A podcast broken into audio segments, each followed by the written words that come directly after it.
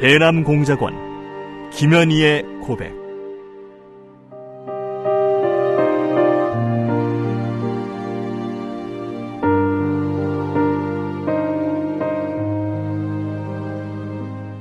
나는 김정일의 친필 지시로 1988년 남조선에서 열리는 서울 올림픽을 파괴할 때 대한 공작 임무를 받고 100여 명의 남조선 노동자들이 탔던 비행기를 공중에서 폭파시켰다.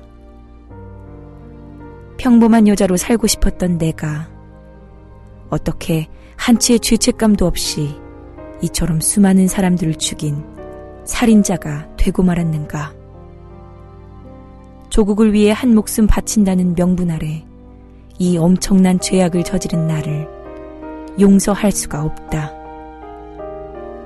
이 수기는 이루지 못한 내 꿈과 나로 인해 희생된 사람들에게 속죄의 죄물로 바치는 눈물의 기록이다.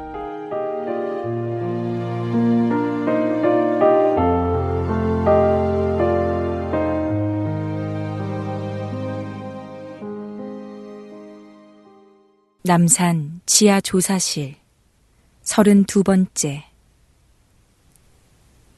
나는 그저 입이 열 개라도 할 말이 없는 심정으로 그의 말에 귀를 기울였다. 그 말을 듣고는 땅속으로 꺼질 수 있으면 꺼지고 싶었고 하늘로 솟아오를 수 있으면 솟아 사라지고 싶었다. 다음으로 무슨 할 이야기가 더 남았는지 그는 또 이야기를 계속했다. 그동안 너를 관찰해온 내용인데 우리는 네 일거일동을 단 한 가지도 무심히 보아 넘기지 않았어. 그 말을 들으며 내가 완전히 그들의 덫에 걸렸었음을 알았다. 네가 침구 정돈하는 모습은 장기간 조직적인 훈련을 받은 사람만 가능할 정도로 능숙해서 우리도 놀랄 지경이었어. 너는 우리말을 모르는 채 해왔으나 네가 습관적으로 손가락을 움직일 때 우리가 다른 사람들은 마음이 불안할 때 쉴 새 없이 손가락 장난을 치지 하고 말하니까 순간적으로 주먹을 쥐고 손가락 움직임을 멈추더군. 또 중국말로 계속 신문하다가 우리들끼리 우리말로 얘가 거짓말한다 하고 지적하면 너는 그때부터 거짓말이 아님을 설명하려고 더욱 애를 썼어. 우리들끼리 우스운 이야기를 할 때면 너는 참기 힘들어서 화장실로 뛰어갔지. 그리고 일어와 조선말로 너는 간첩이다라고 각각 적어 보였더니 똑같이 당황해 하는 모습을 나타냈어. 이것은 네가 우리 글을 알고 있다는 증거였어. 언젠가 커피 마실 때도 후후 불면서 마시기에 틀림없이 조선족이다 라고 말했더니 그때 바로 커피를 안 마시고 갖다 버렸지. 더 이상 말을 해야 하나? 나는 하나하나 옷이 벗겨지며 알몸이 드러나는 듯한 수치감을 느껴 귀를 막고 싶었다. 더 이상 들을 필요도 없었고 더 이상 듣고 싶지도 않았다. 수치스럽고 괘씸하고 부끄럽고 미안하고 하여튼 복잡 미묘한 감정에 휩싸였다. 거짓의 한계는 진작부터 와 있었다는 것을 안 이상 반항할 말도 없었다. 나는 입을 굳게 다물어 버렸다. 머리는 깨어질 듯이 무겁고 터질 듯이 복잡했다.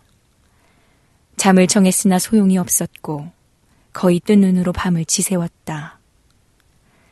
나로 인해 고통을 당할 가족 때문에 더욱더 가슴이 아팠다.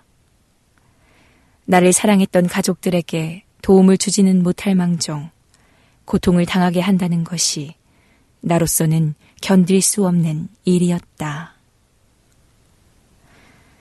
하, 이제 말을 않는다고 해도 결코 살아남을 수가 없겠다.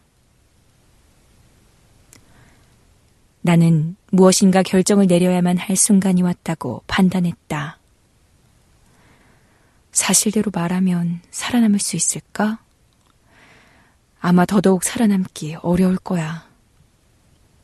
여태까지는 내 정체를 알아내려고 잘도 참아왔지만 내가 북조선 공작원으로 비행기를 폭파한 사실을 안다면 당장에 그들도 태도가 돌변하겠지.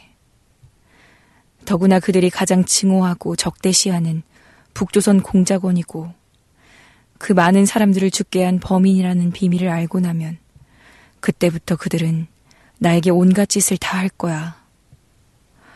아, 그렇다고 입만 봉하고 있을 수도 없고 정말 답답한 형편이네. 정말 이럴 수도 저럴 수도 없어서 미쳐버릴 지경이었다. 자연히 생각에도 두서가 없었다. 내가 살 길을 찾다가 가족이 살 길을 찾다가 모든 것을 포기하기도 했다가 우왕좌왕 안절부절이었다. 내가 비밀을 털어놓으면 우리 가족들은 어떻게 될까? 또 가족이나 동무들은 조국을 등진 나를 어떻게 생각할까? 이런저런 생각으로 머리가 아픈 와중에 중학교 다닐 때 있었던 일이 문득 생각났다.